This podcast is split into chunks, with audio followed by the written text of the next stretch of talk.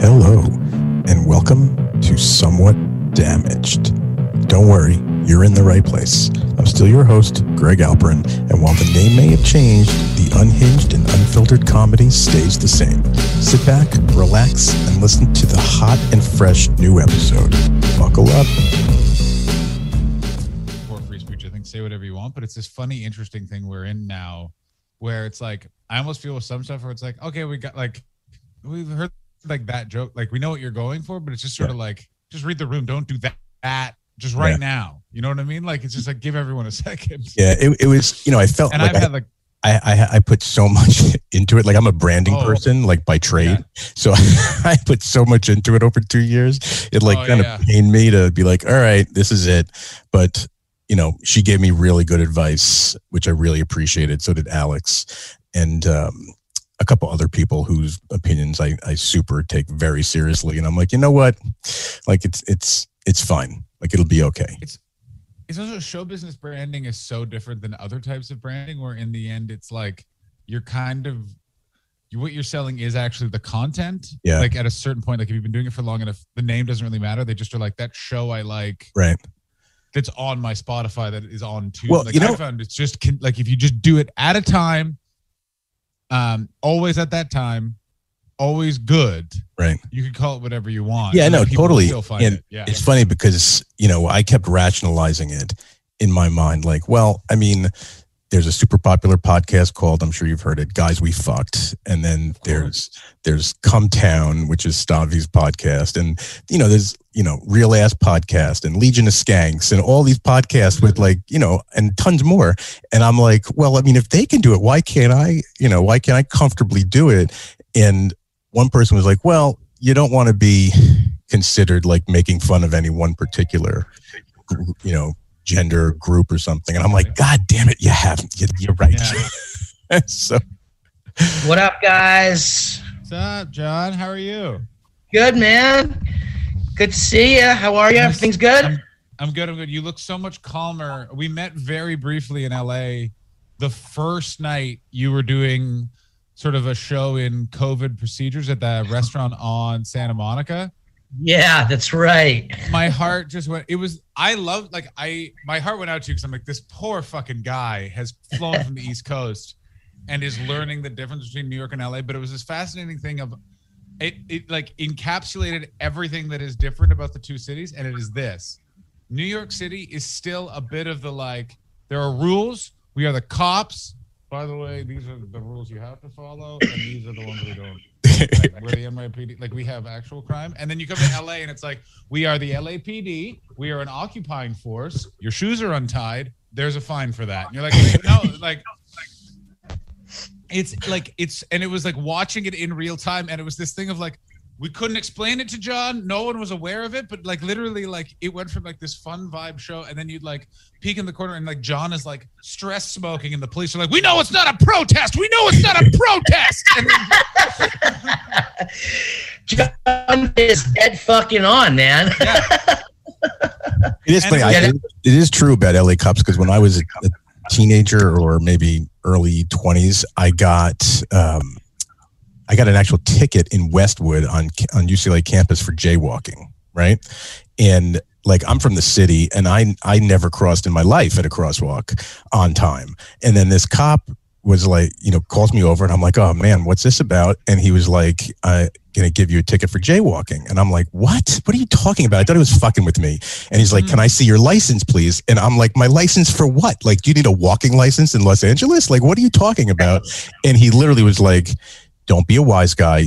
Take the ticket and just go away. What What's your name? Give me your license. And I was like, "O- okay. I Hannibal got- Buress has that great bit about walking through Montreal and Mhm. getting getting the jaywalking ticket, and he's like, "Just take your funny money." it's, just, it's it's it's out of control, but yeah, LA is definitely has that vibe. It's like you know, like usually with NYPD, it's like we did a show outside uh, May 30th of, of last year, and the cops were like, "Hey, you can't be doing this kind of deal. Let's uh, you know, let's wrap it up within the next 35 minutes." And we're like, "An hour?" They're like, "We'll be going getting breaks." So yeah, sure. and then here it's like dude, like, why can't we have the speaker? Just like, well, and then literally the guy has the book out and he's about to like show me like, like, uh, like actual statute. All right, this is out of control. Next week we went to fucking headphones. We're like, fuck this noise. I'm not dealing with this anymore. It's it's like it's so Abe living in LA makes you understand every Black Flag song. Like you just get punk rock from the 80s because you're just like, oh, no wonder you guys are so angry. Because this is like this is the thing I always think about because they are intense. Like, and I've just had it on like I I don't drive in LA. Like I have a license, I just don't like driving. So I took public transport before COVID, and you see the cops down there all the time, and it's such a difference of like the NYPD cops are exactly that of like, hey, you know, what's a murder? Like, don't worry about it, and and it's actually calm. Like I find the NYPD relatively calming. Like it's a dude named Mike. He's from Nassau County. We can talk about hockey. Like Yeah. I don't know where they're fine. The LAPD guys all look like they're on steroids. Their haircut is too short, and they are like uh aggressive. And just like you're like, you understand why people get agitated with you is because you guys are literally like you're meeting honey with bullets. Like just kill the fuck out. It is true. Like all the everything about the LA, like from the colors of the police cars. Like in New York, the cars are like a nice sky blue and they're white. It's like not. It's not aggressively intimidating. Oh, dude, and it was even cra- it was the craziest when the Black Lives Matters protests were happening this time last year, and the LAPD just kind of went, "I don't like these families walking down the street. Let's do some attacking." That was the craziest thing because they activated every LAPD officer on a Saturday night, and you don't know how many cops are in LA until they're all on the streets, and you live in the neighborhood that's between the two riots, and you're like. Oh my god! Like, just so many more. Like, how many police do we need? Because we Right. all of them. Like, oh, Well, a- anyway, and I, hate to go back to like other comedian bits, but Bobby Kelly has that bit about the guy has to put on riot gear for the first time in 10 years. And it's like, Mm. and it's like he's he's sticking out like, like like a sausage almost. And it's one of the most visual bits. He actually did it on Fallon, but I saw the amount of cops that came through Los Angeles, and it's literally like, like I had I had, I had a cousin of mine who said he said I had no idea that my next door neighbor was a police officer. Smoked with him all the time. He was a police officer. They just activated people, and they were just like, "Hey, we need you on the streets right now." Even auxiliary guys were given like uh, what, what they call pepper bullets and everything. It was like, what the hell is going on? But Greg, did you press record? no, I did like an hour ago. So I was gonna, what I was gonna do was say, in typical us fashion, we just kind of went right into it, didn't do an intro, didn't do anything. So for everyone who's listening, we're talking to the John Hastings. Just want to make sure everyone knows who we're talking to. hi everybody. So nice to be a part of this. We, uh, yeah, we like all the podcasts I appear on. We immediately start with a dissection of the local police departments and wherever we're broadcasting from, and then we move, we move on to other fun topics. Yeah, let's talk. Uh, let's talk uh, Israel and Gaza Strip next. Guys. Oh yeah, you want to do let's that? get- yeah, let's get into that exciting topic. Uh, I can already feel that I'm texting with my parents, and we all know we're just avoiding discussing it because we all have different opinions and we all like each other, and we don't want to get into it. It's funny. I not that it's funny. I had to go to a, a shiva last night, and Jesus, Greg, wait a minute. Oh yeah, here we So- go. no, no, no. This let the I good didn't realize times, I was on Compound Media. Am I right, guys? Huh? You like that? let the good times roll. So- not only was it just like a, a shiva, it was an orthodox shiva, right? So, you know, and I am, I may be Jewish, but I am the the least least religious person you'll ever meet in your life. So, you know, they're they you know give everyone the book, and they're you know you're reading from the book, and I am from the jump lost. But the elephant in the room was the Israel Palestine conversation that nobody, nobody, like, you know, a bunch of Orthodox Jews, like the rabbis and some of the relatives, and then, you know, all the regular Jews over here. And, you know, you can just tell that the conversation was about to start and then nobody wanted to start it. Mhm. So I, it, it, they started touching on it and I just went outside. I'm like, I'm not I just want to see one. one kid came back from his classes at Cornell, and it was like Jewish occupying state of Palestine, and just all over Bubby's shiva, Oh. just just completely. Bubby would have gotten out of the ground and been like, "Listen up, Avi. I don't care what they tell you at that at that Goyim school. All right." Um, I didn't spend my hard-earned money for you to learn about Palestine at Cornell. You are, you know what? Join the army. Join the army. it's, it's uh, yeah. Hey, I by the way, Shiva of everything the Jewish community has given us, and they've given us so much. Kugel, you could have stopped there. Um, Shiva, best I think best way to mourn someone's death in like a weird way because it gives a schedule to the whole. You're like, you got a week, get it, get it done, get out. Like, what it what it perfect. you know i'll tell you who invented it is grandmothers who didn't Yeah. want to let have people have excuses not to come by like you know if it's a you know you have a, a, a right like a catholic funeral and and the wake and all that it's like one day if you have an excuse you kind of can miss it but you're not missing a four or five day shiva like there's not unless you're out of town and then that's not even an excuse Yeah. Oh no. And also, by the way, I guess we've gone to very different Catholic wakes. I there is no excuse to miss a like you good luck. Like you could try. Both of my legs were shot off by an assassin. Well, there's hospitals in this city, so I guess you can make it. No, I agree with you. I mean, listen, but the great thing is about about about Catholic wakes and Catholic funerals is that especially if it's like Irish or Italian, is a lot of good food and a lot of good drink with those. What's interesting about the sort of Catholic sex, and I think it was, I don't know, think it was intentional, which is the Irish get painted with the boozy of that of the Irish Catholic, but you go to an Italian wedding or funeral, bring a helmet because like yeah, it's gonna get it's gonna Absolutely. crazy. Absolutely, that's definitely what you you need. you walk in- you need like three days to recover from it. Everyone is gesturing like Sebastian Maniscalco. There's like blood feuds that go back two generations. Someone's threatening to get put. I used to do a lot of catering, and I remember at a. It wasn't even like it was a, a memorial, so it wasn't even a funeral. It was like someone had died, and they were like doing like a sort of remembrance after because not everyone could make it. And I like out of a movie, I heard someone with that low voice being like, "How about I put you in the ground? You can join." me." And I was just like, this- like I, stereotypes Jesus. aren't real, but sometimes they're very close. They're but they're hilarious, aren't they? John, Oh God, nobody shows this to Jake Flores. He'll freak out on me. did i ever did i ever tell you john or both of you johns the um I, I was on a flight to Las Vegas like 10 years ago. It was, it was I was going to UFC 100, right? And I'm from New York to LA. I mean, not to Vegas with one of my buddies who is an, uh, a manager for one of the fighters. And we're on the flight, and he looks to me and he goes, "Oh, by the way, we have to go to a funeral tomorrow, right?" And I'm like, "What?" And he's like, "Yeah." And then he mentioned this person whose father had passed, right? So I'm like, "Why do what?" Why do I have to go to his funeral? And he's like, well, he's the guy that's that built the booth. He's doing all this stuff for us. I'm like, you mean the guy that I've been talking to every day's dad just died, and now I'm going to show up in Las Vegas and have to go to this guy's funeral? He's like, yes. So we rented a yellow Corvette to drive to this guy's funeral. Classic. Have you ever been to a funeral in Las Vegas? No, but I assume there's slot machines in the chapel. Basically, there is. So this was one of the the weirdest things I've ever gone to. I don't. They don't Greg, bury is it people. weird that in the middle of someone's eulogy you could actually hear a million people yelling, "Heart eight, heart eight. Yeah, yeah. So we we pull, and they don't bury people on the ground in the desert. They're all above ground, right? So yeah, there's no, there's not no No bar- mausoleums? burial. They're all like above ground, yeah. So oh yeah, because it's all sand. Of course they are. Because Right. it would it would just be oh let's just put this body in the sand and wait for the wind and then the everyone wind to blow and then body. blow all the bodies around. So they're in these giant mausoleums.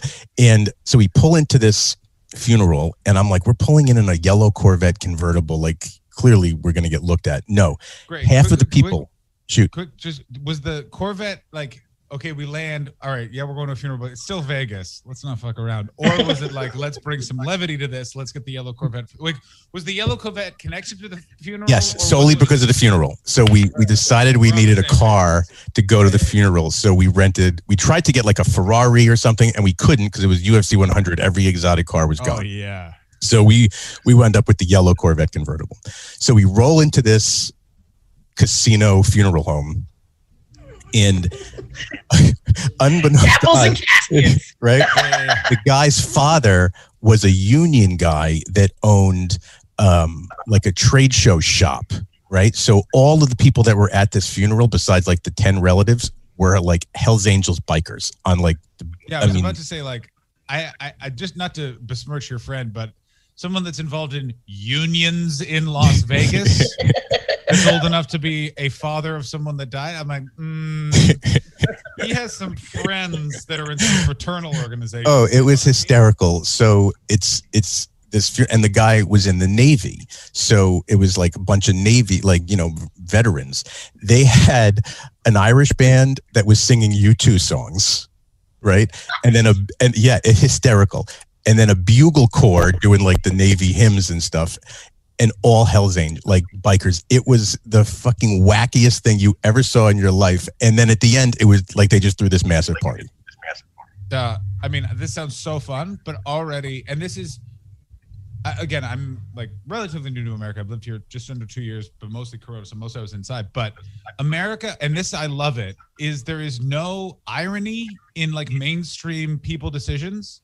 there is no shame or concern. The idea that you have two bands playing concurrently both loud music, and in my picturing in the same room. Yes. Yep. So of course, why would we need a bugle band? We need a U2 cover band. Do you have two rooms? They will be playing at the same fucking time. I'll have you know. Now, yeah, let's go get some motorcyclists because Lord knows those machines are loud. All of that happening at the same time. Make a brisket. I got it. like you go to like anything like that in Europe, and it's like one sandwich that's wet and no one's talking and it's cold and then you come to america and like i'm sure there's a t-shirt gun at the funeral and like there's like flame cannons like the wrestler kane came in the ring yeah. like that's a perfect segue actually actually perfect segue to your wrestling podcast release bring which, it on which i know john and, and certainly me definitely want to talk about because we're huge wrestling fans and fanatics going years and years and years. so we're living through. Yeah, um, I, am just well. My my question uh, first on your podcast is where did you like grow get the love of wrestling? I like, from a little kid. Like, from when I was like yeah, eight. Like it's also yeah. that weird thing of Canada. I'm Canadian, and also right. wrestling is one of the only. Pla- this is a weird thing to say, but in the 80s and 90s, because we got all of our media from America, when you're a kid, no one mentioned the country I lived in. Like no one said Canada ever on television unless you're watching wrestling and then they would be like Canada has given us all these good re-. it's a like, it's a weird thing but that's part of it. It's like it was a place to be associated with actual Canada and here said on television and it's cool, you know what I mean? It's a guy in pink like for me it was Bret Hart was sort of my sure. first big era when he was the champion yep. so early 90s and I, oh, I was actually more of an Owen Hart guy, but that was sort of the first time I got into it. And it's kind of just it's my football, you know what I mean? Like I keep an eye on it. I'm not always I'm not really following it right now, but I can get back in it in two seconds. Like I'm right. just like, who's well, that's the thing though, John. I mean, listen, in the last year and a half, uh, wrestling has kind of come back to the wars. You get mm. this new brand of AEW. I mean, there's there's a lot to uh, there's a lot there's a lot of I, I mean, there's it's there's a lot out there because there's New Japan, obviously. Oh. There's some, there's you know, there's a bunch of new Major League Wrestling as well. But obviously now we got these two kind of main players. But you know what's funny is in the comment threads, I always see the the pro AEW and then the pro NXTers and the pro WWEers. Like, where do you fall on that? I'm a I'm a I'm a real wrestling slut. Uh, in that I kind of just watch all of it. I have a lot. I here's my thing is I have huge ethical problems with watching the WD some WWE sometimes because sometimes it's just like this fucking like stop doing these things. This is making it. But I always get yeah, breaking up the hurt business was terrible. Yeah, exactly. You know what I mean? Like just you know. How can you treat Daniel Bryan that way? Oh, um, but he's going to NXT though.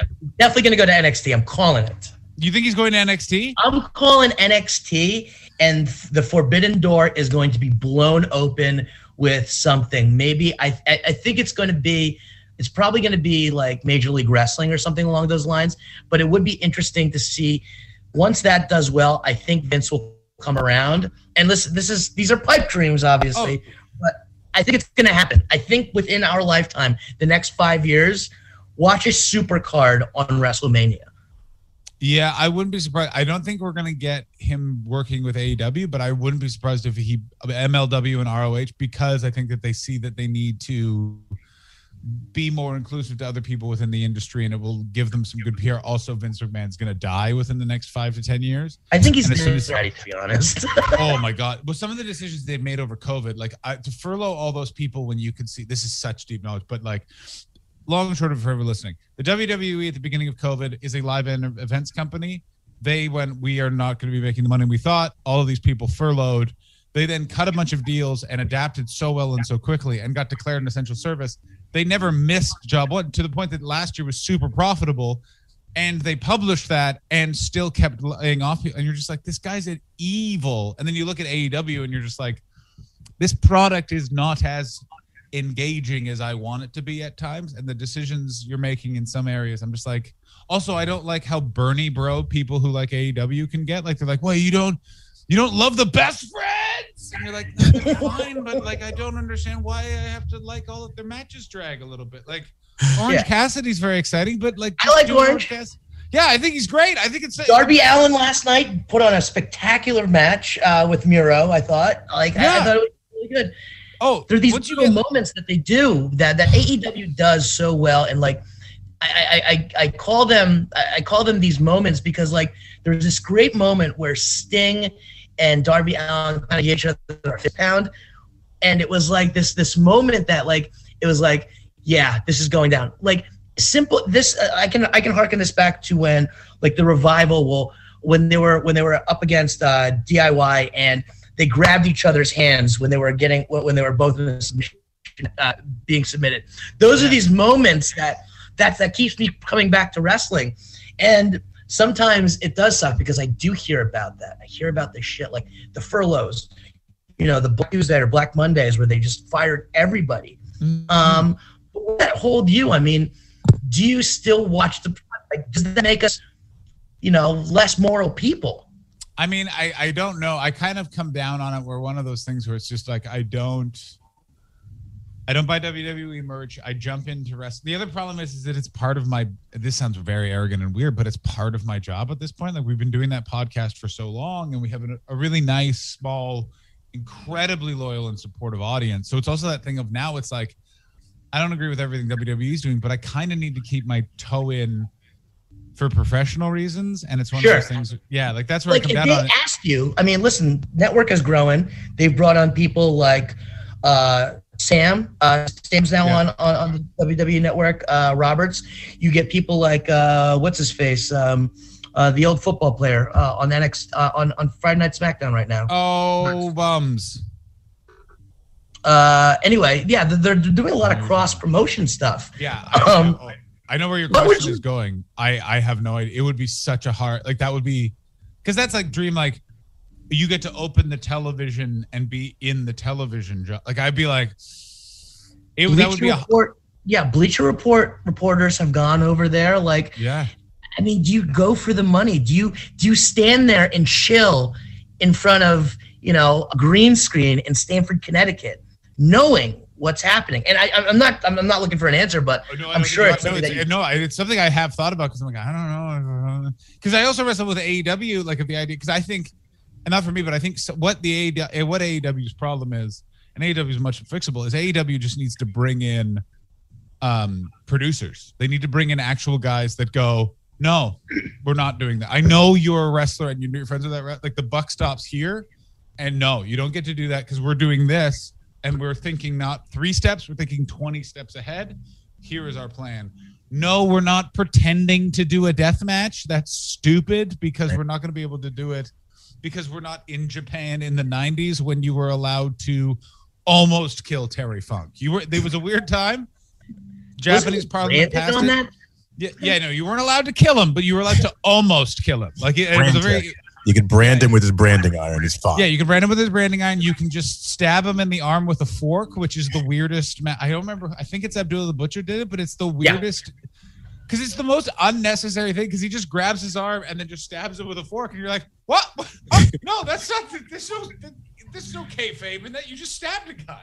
Is there another thing though that that you could see? I mean, listen, with the Pe- with Peacock and the NBC uh, kind of deal, we've seen things with A&E Biography, and I think Mm. uh, Dan St. Germain worked on a couple of things there. Soder was just on the Macho Man Randy Savage uh, uh, special. Is there something else that you and, and let's take al- also the Vice's show, um, uh, Beyond the Mat. I mean, uh, Dark Side of the Ring. I mean, Chris Gethard's involved in that. Is that something more that you would probably want to go towards instead of actually going to a specific brand at this point? Yeah, absolutely. I mean, it's one of those things. I would love to write for the like if you know, all things being equal, I would love to write for the WWE for a year, just to have that experience, know what it's like. You know what I mean? If, you, if you're in show business, you might as well see how your favorite things are made. But it's one of those things where, at the same time, like you guys are all in comedy and and do a bunch of stuff that were things you used to love. Like I used to be a stand-up comedy fan before I was a stand-up comedian, and it's not that it's ruined it, but it really changes your relationship with it. Um, and as I feel that's sort of same way with wrestling, because it's sort of that thing of I have a podcast and it's much harder for me to watch it now. If I'm working on it, it would be impossible. And it's one of those things where like it like I'm Twitch streaming now, so it's kind of that's kind of ruined video games. And it's like, Right. can I just stop turning my hobbies into jobs? Because pretty soon I'm gonna be doing my taxes to relax, and that will be awful. So what, what do you how do you compare like the current wrestling to the wrestling of the 80s and 90s?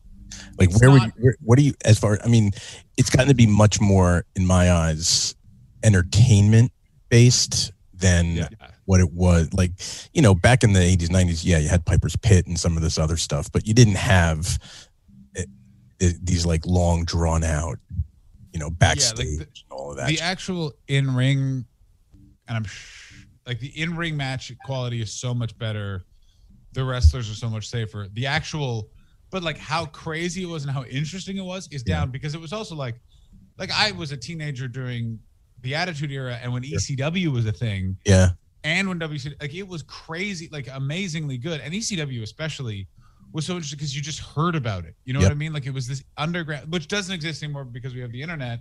But you literally, like, I don't know how you guys, but it's like you'd get one magazine or someone would get a tape that was traded 10 things down the line, or like you'd see a photo and it's like literally like the photo is of like, know, Bret Hart's in a wheelchair, and then this the NWO, and then you see ECW, and it's literally like Tommy Dreamer's on fire giving a promo, and you're like, I want to Yeah, PWI would pick up this picture and you're like, I want to watch that. yeah. I had the luxury of living in New York City. Well, I lived in New- in Jersey, so we had the, you know, the the uh, you know, Paul Heyman used to talk about that 12 a.m. slot on MSG Network that I used to be on Saturday nights. I remember watching and just like staying up and watching that, watching ECW, watching Tommy Dreamer get belted, you know. And please, sir, may I have another? Do you know what I mean? Those Yeah. unprotected chair shots, like Jesus, like we've come oh. a Oh. long way from fucking rest holds, you know, for 25 minutes. Yeah, like we're and that's the thing that's amazing. That's what is like, and then wrestling is on the other side of that, where it's still not rest holds, but they can't do that intent. Like it was the last time watching wrestling where you kind of knew that that was like you knew it wasn't real, Right. but it might be. Like it's it was the last time where you could be like, like Mick Foley being thrown off the cage. They always talk about why that's iconic. The reason why that's iconic is the the situation between the Undertaker and Mankind was such that you could, as a fan, go, "It is possible that wasn't supposed to happen, and it is possible he may have actually tried to kill that guy." Like, there's Sure. for one second, and that will never happen again in wrestling. you know there there was that point and i, I don't i can't pinpoint because i've watched wrestling you know since the 80s right and Mm. my, my father was a sports agent and happened to represent a whole bunch of wrestler football players that would wrestle in the off season before football players got paid billions of dollars and i i can't remember when it turned from acknowledging that it was entertainment and the wrestling wasn't real to when wrestlers in the 70s and 80s would never admit that right so I- my my dad's best friend my dad's long deceased but his best friend is still alive and was a professional wrestler in the florida wrestling leagues in the 70s and 80s when they had all Mhm. these scattered leagues across the country main, you know mainly the south southeast southwest northeast and if i said to him today and i have i'm like just admit that wrestling was fake when you were a wrestler he would pick me up by my ankles and drop me on my head and then ask me if that was real and that that's a true story he would do that and he did it on an interview back in like the 80s when uh interviewer like a late show night First of all, you said the F word. which you're never supposed to say. Yeah. It's Never supposed yeah, to say fake. predetermined. Sorry. If you talk, even if you talk to wrestlers now, they will be like, "It's not that." Well, I don't when I you know what I mean when I say fake. Yeah. I- oh no, no. I, I we're we're blessed in I'm offended. I'm Yeah. fucking offended, Gregory. Yeah, he's about to kick himself from the Zoom. well, okay. The end result wasn't predetermined. Sorry. Yeah. Sorry, excuse me. I know Um, exactly when it happened. Uh, actually, uh, John, if you do you know the date or when it I don't actually know the day. happened? I know the date. I know what happened. Yeah, I, go ahead. I, I, yeah, okay. Well, and correct me if I'm wrong, because there's a couple. But it- the main one is Vince McMahon wanted to stop paying sports commissions and taxes uh, for it being an athletic content. And it, and I got to hit credit to him. He went to the Jer- I think it was the New Jersey Tax Board is where he first did it, and went, "It's not real. It's fake. It's fake. I'm not paying these taxes." And proved it. And by the way, to rub salt in the wound, in 1997, he then awarded that, gave that governor a fake award at SummerSlam, clearly as a like, no, no, no, no, no. I don't to remember everyone. all. My It's- memory is so bad. It's so weird that he does that, but yeah, and it shows just what kind of psycho he is. But Have yeah, no, you it was ever- in New Jersey. Covering wrestling, like having a wrestling podcast. Have you ever been able to go backstage at a wrestling event to like see them get their, you know, coordinate? No, because it's a weird, it's a weird sort of show in that we're we kind of are mostly reviewing retired wrestlers or old wrestlers. So we did a year of Vince McMahon was sort of our biggest sort of thing for all of 2020. We talked about Vince McMahon for 52 weeks and it nearly destroyed us. So it's it's not very it's not keeping up with current. The other thing was it was started long enough ago that there were no wrestling podcasts that were trying to be funny about it. Like they Right. weren't they were trying to not embrace the weirdness, the stupidness, the evilness of it, the bizarreness. So it became that sort of thing. Like it's much more uh less about sort of the minutia, more about the lore, more about weird characters and stuff like that. Like you listen to our podcast and you're coming at it out of the cold. You would a- you'd be you'd be convinced Mean Gene Okerlund is a uh, the most successful serial killer in the history of the United States. Um, like a bunch of like Vince McMahon is essentially just a man who's shitting all the time and has no business acumen. Triple H is just like it's just very sort of base, silly, goofy humor about in the wrestling world. And then we give some information. Like we have a researcher, and that poor guy gives us like 10 pages of really good, real research stuff. you just fucking throw it to all away. And then it's yeah, we're yelling about Buck Zumhofe. I'm accusing Jerry Lawler of a variety of crimes. Like, it's, Oh, but I mean, come on, those a lot of those are stemmed in real. they, both of them are totally stemmed in real. Like it's one of those things where it's like I st- I ha- I've had moments. It's that weird of like, because you know, the oh, and I always am like, have I said anything that I don't stand behind, I'm like, I've said some stuff that I could go to a court over on that podcast. But we would win the case. It's like it's and it's all about Jerry Lawler, at least the Moan one. And I'd be like, he's not bringing that case. He doesn't want to. And I would, by the way, I'd be like, let, Mr. Lawler, let's do this. yeah. Way more Twitter followers than I do, and I would like some of them. Yeah, right. I ask that because I I've been lucky enough to to be backstage at a bunch of stuff, Yeah, mainly yeah. TNA when TNA was. Ooh, fuck you. No, no, no, no. I, be- I, uh, I- I, I'm just going. I know Bubba the Love Sponge too. Greg. Oh god. whatever. So I was, I did have the opportunity to watch some of these guys, you know, like choreograph their Hmm. their match, right? And it was one of the more interesting things to like watch guys do because clearly you have to have some, you know, you have to know what's gonna, ha- you know, what's gonna go happen in some overarching way to coordinate ending beginning. You know, not necessarily um, middles, but you know the, the key points. And it was super interesting. And I'm gonna, I'm, I'm taking it back to me saying fake because there's nothing fake about what these guys do in a ring. Nothing. Like they are some of the most superb athletes, if you know, if not the most superb athletes, like for the size they are, for what they're able to do in a ring at full Yeah. speed. You know, I mean, it's in friggin' insane. Yeah, it's As a fan, John, do you feel do you like it when they pull back the curtain a little bit? Like Greg just talked about choreographing matches. There's that there's that YouTube video of Mankind and The Rock choreographing their one of their matches one the I quit match. Yeah, I don't. It's that weird thing of it's like I don't like it as a rule, but I love it when it's done right. You know what I mean? Like it's that thing of like, like uh, to use another to use a stand-up analogy. Like I hate, I hate when a comedian stands on stage and goes like, "No, best part of my job hanging out with you guys. I hate that as a rule, but I love Bert Kreischer, and Bert Kreischer does that more than anyone else. But it's like, but I like it the way he does it. The way he does it, it's great.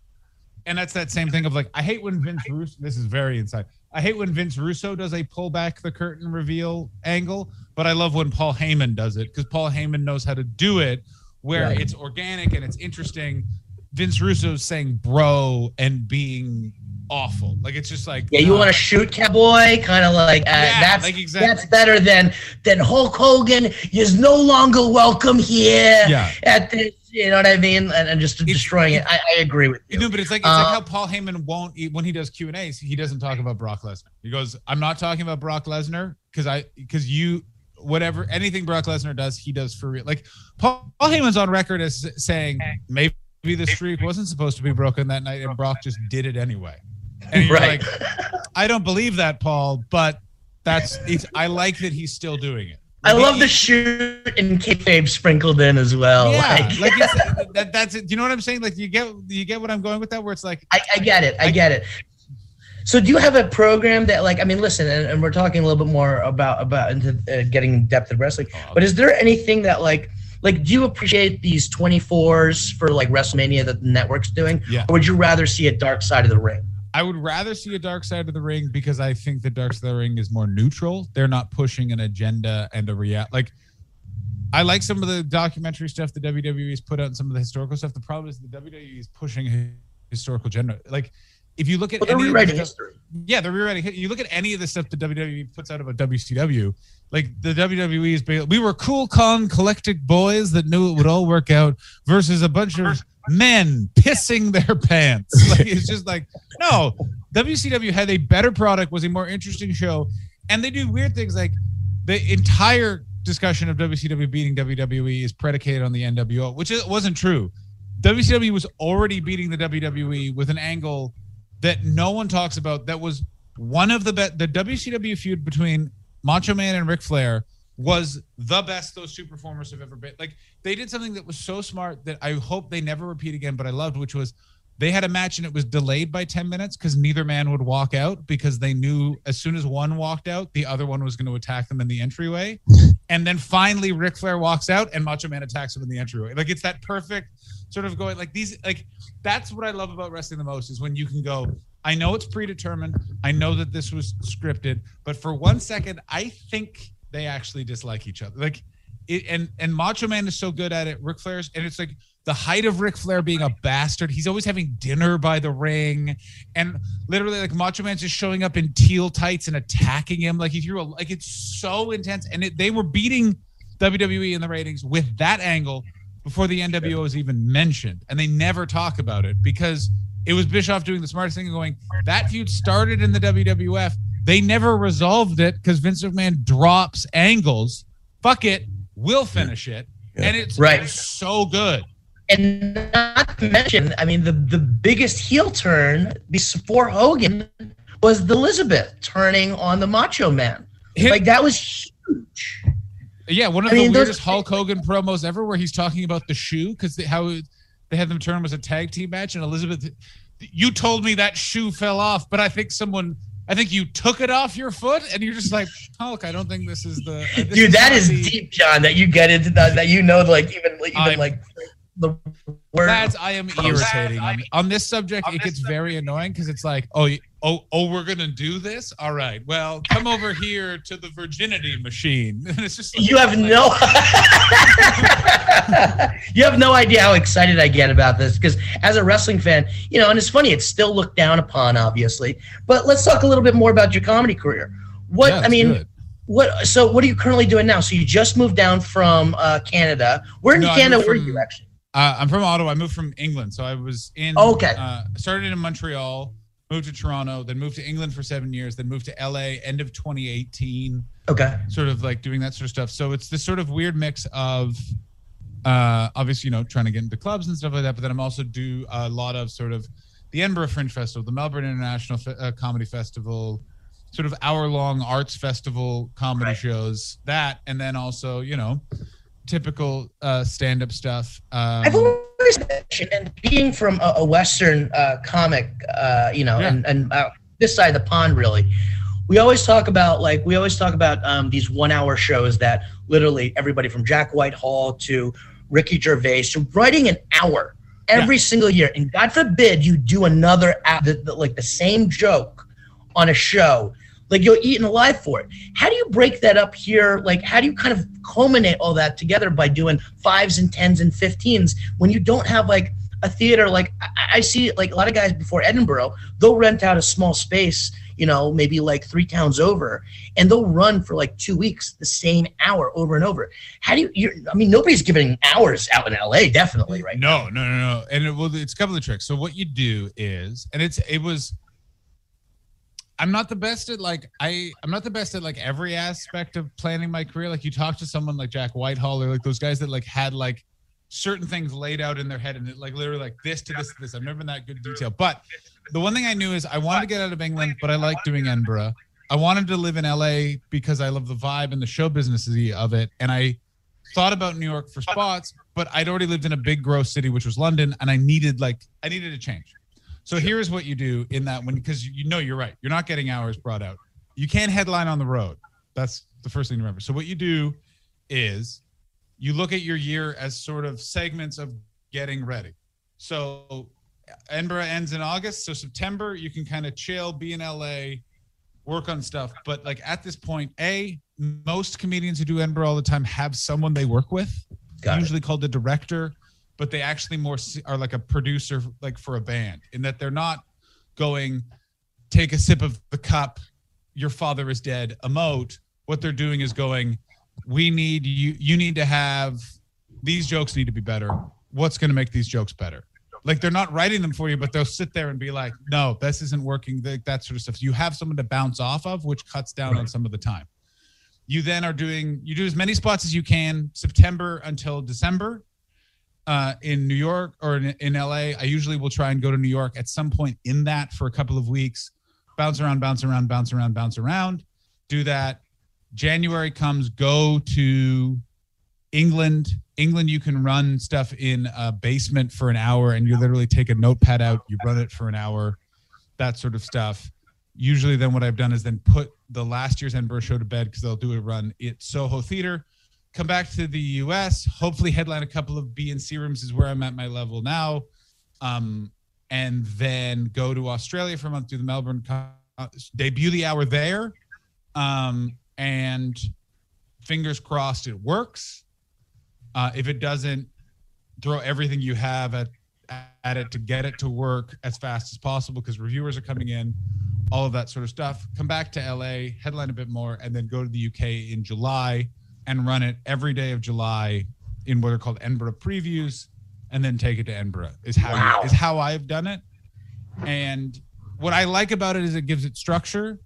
Uh, I also like doing it in five and ten minute spots because it means that every bit has to work. It also the thing that is a bit hinky is I have to make you have to work on Joe. If you're going to do Edinburgh one year, you have to think about it that it's you have to remove cultural references from it because mm-hmm. even LA to New York, it's different culturally, and then LA to Edinburgh, so different. So that's the main sort of trick to it is how you just wow. do it. That's that's it, my. It's, it's crazy because like I hear the stories of like, you know, just working on a thirty minute uh, for let's say you know a comedy central showcase or something along those lines mm. but you know there's a lot more that goes into that hour and the funny thing is is that there's a there, there's a pop there's there there's a there's there's a uh, percentile of people in, in the industry and actually in the the comedic community that don't consider these kind of Gervais and these um, these England uh, these UK specials that come out in the hour. They're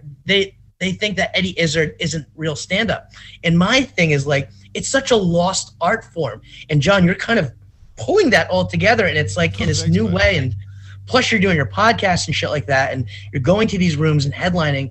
Like it's that that is the purest art form. And I, I i haven't said this on the podcast yet greg but that is exactly what i think when i think of art form of stand-up comedy that's precisely it um, what john is doing. And and kudos to you man. That is you, that's friend. fucking amazing um, thank you. It's great. All the hours last, and I was making a joke about how the hours the last three years have been terrible using that system. But no, no, it's one of those ones where it's also like there's also so much like I'm sure you guys have both experienced it, but it's this interesting coming out of COVID, which I hope sort of goes away. But in stand up the last few years, there like it was sort of like there there was a way you do it. Like you get your you're in New York, you get passed at all these clubs, you get three Conans, then you'll move to LA, and then you will get a special, and then you kind of just sort of hang out in LA for a while and you say weird stuff in front of the improv like let's make it happen and then later you die. Like that was sort of the like the trajectory. And what i think is sort of happening is people are going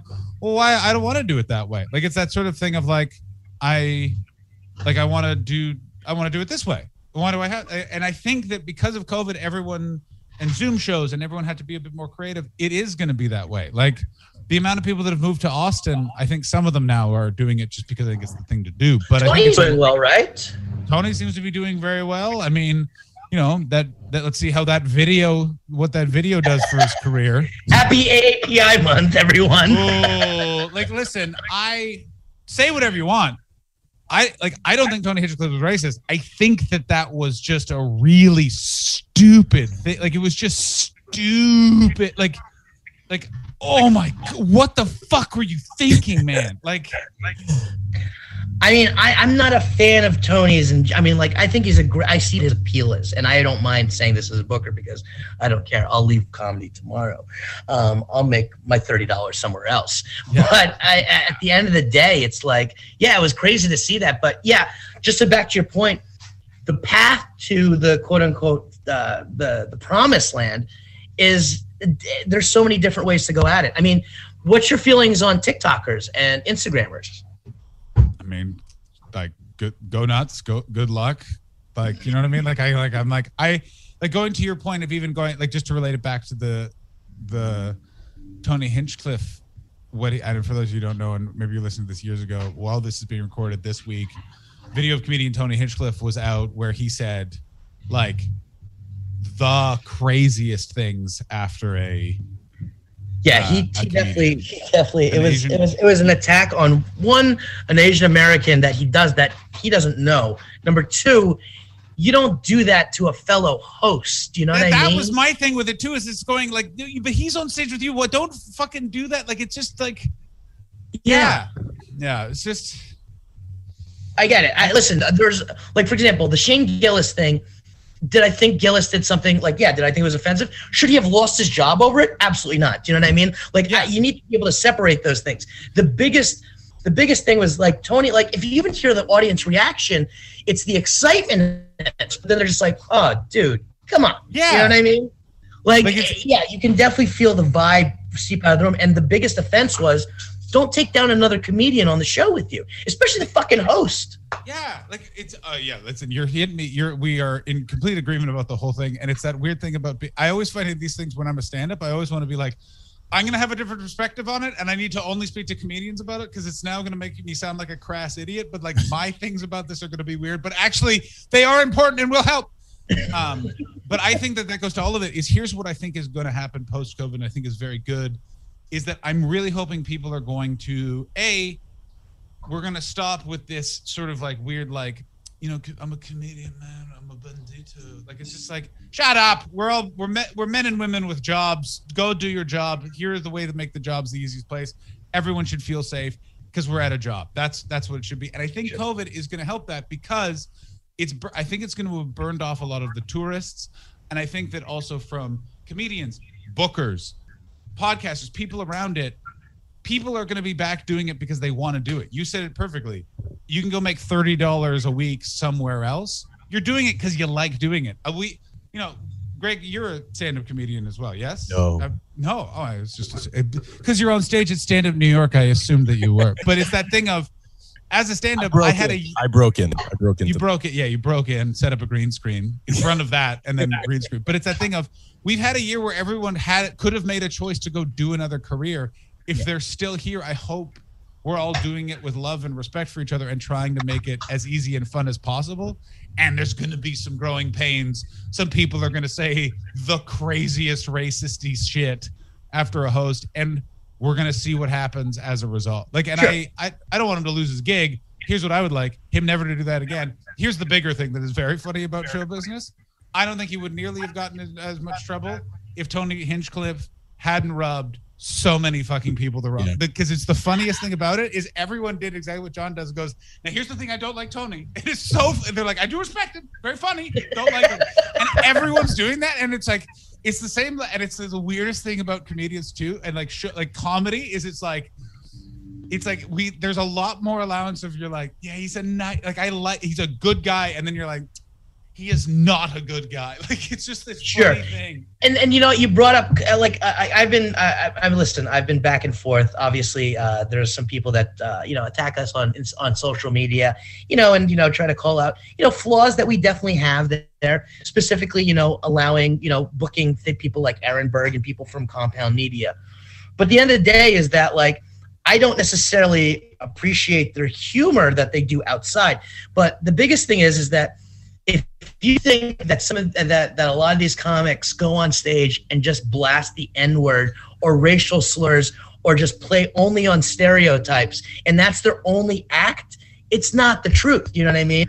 There is so much more that they do that allows us to book them, and it's and I don't want to get into it too much because there is a little bit of me, and I'll be honest that like it does hurt that you know like somebody like Aaron Berg, who I respect, and I you know, and I can sit like I've been to his house, but it does it does affect me that he does these things on uh, on his radio show that you know are are offensive, you know. But at the same token, as a business person, I have to put him on stage because he will crush every single night and make sure that that that they go home happy. That's an interesting. I never even considered it from that angle. It's an interesting sort of way in perspective. Have you ever spoken with someone like Aaron to be like, and actually said that to him? Yeah. I have a good open relationship with Aaron that I said like he has this one where he does an Asian stereotype and it's it's the cross-eyed, the the teeth and everything. And I said, dude, that's fucking What are you ridiculous. fucking Like doing, Aaron? Like, listen, I've known Aaron. I knew Aaron when I started in Toronto. Like, I've known Aaron for years. And Yeah. sometimes you look at it and you're like, what the, f- Aaron? What the Yeah. fuck are you doing? exactly. Because I know who he is as a person and I and like and listen, I get why a lot of people are painting him in that right, but at the same time he's making money off of it. But and and, and somebody said to me the other day on Twitter said said yeah, but he was nice to me. Yeah, I, I get it, but at the same token, I know that it hurts a little bit that sometimes I have to put people like that on stage. It pains me to put somebody like Jerry Seinfeld on stage when he walks in the club because I don't like him as a person. I think that he's funny. There's like I'll be honest with you. There's people that I put we put on stage because we have to. That I don't like their comedy, but we know that it does well. At the end of the mm. day, that allows me to run somebody like you who's coming out from LA a 60 minute set because I just sold out Saturday night. So I can take I can take you know a lower ticket sale you know for uh, for somebody coming in from LA that's only going to do 40% of the room or 50% of the room on a Wednesday Mhm. night. I can support that. So yeah, It's, it's a one of those lot of learning growing to do. but what I do, and I, I hate this. This has been so fun. I hate I have to run in a second. Um, No. But what I do, and I want to I just to say your point, which I do actually, and it makes me very hopeful for the future. I don't like that.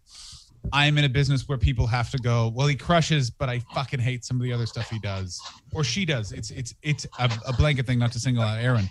But what I do like is that there is a dialogue about it, and I do think we're going to move forward from this. I do think that in general things are going to get better. It's not because I think that people are coming out the other side and are hopefully going to get some empathy. There are going to be some dark corners forever, and it's just going to be that sort of thing. But I think moving forward, it is going to get better, and I think people are going to. It's less and less and less. It's also been brought out of the fact I think that Trump being president, and it was this whole thing of we can go and needle the libs. That's where I think all of that comes from, and I think that that's going to go away because it's not going to be as culturally important.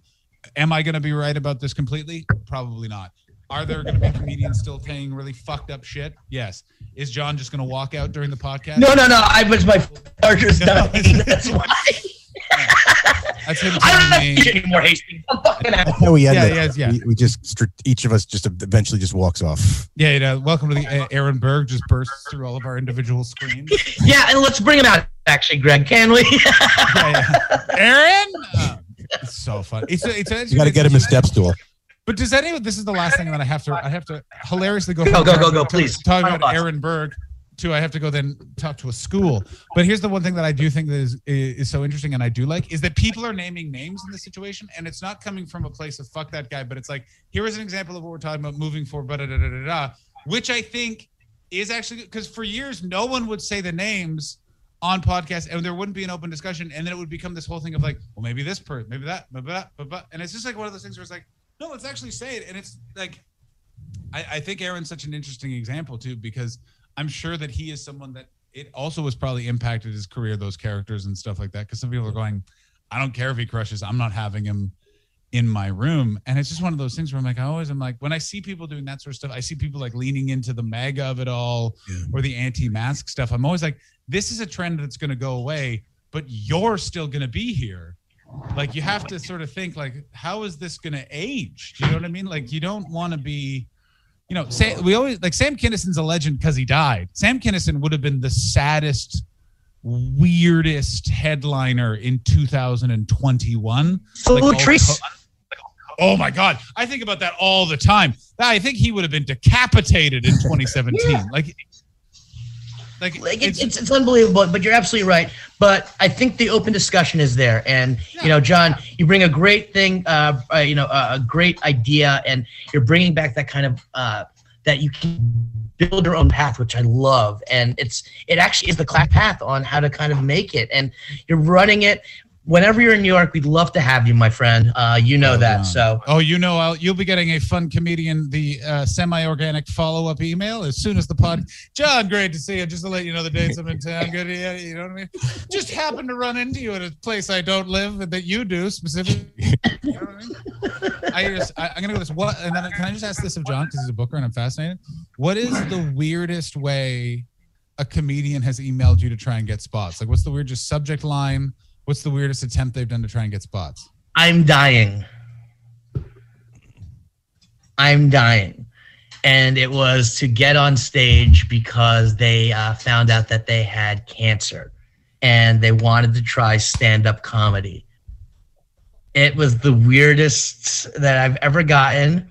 And I pursued it because there's a little bit of my heart that's like, Yeah, maybe yeah. the truth. And we booked him, and to, to my own credit and to my own tenacity, I Unsaved booked him on a bringer Still alive. show. He's still alive. That Was- Yeah, I booked him on a bringer show. That's a booker right there. That is a. You know what? Here's And, the uh, here's the difference, by the way, between a good comedy club booker and a bad comedy. They, but any comedy club booker putting that person on a bringer show, good booker admits it. Bad booker goes, I had no idea it was a bringer show. That's, Um, yeah, never showed up, but neither did his friends. Well, John, I'm going to do you a favor, and uh, I'm going to I'm going to leave in John's question. I'm going to take out your answer because then you're going to and me. You will ultimately get me flooded with emails also of, I love it. and then you're going to be put in the position of having to choose whose life you're going to save. I mean, Uh, I'm gonna, I don't want that I, on need, my head. I would say you have to know the cancer. Yeah. Pancreas, Yeah, you're I getting mean- on stage. Prostate, mate, you got five years. go do some go do go do some open mics in Brooklyn for a year and a half. Then come with the good chemo material. You know what I'm saying? Any hair loss? If there's hair loss, like that's gonna at least get a, like three plumbers for that. Yeah, you're doing that thing where just some of your nails have fallen off, which is a weird thing I learned about a friend having chemo, where you're just like, oh my, that's Oh my god, you're gonna be like your best friend now because you're like wrestling and like I love the conversation we've been having. Where can we find you on social media, man? You can hit me up at the John Hastings on all social medias and find me on Twitch, John Hastings Comedy, where I do Twitch stream uh, Sunday through Thursday at uh, 5 p.m. Eastern, 2 p.m. Pacific. We will see you there. Amazing. One one la- one last question, really quick. What was the best thing you ate this week?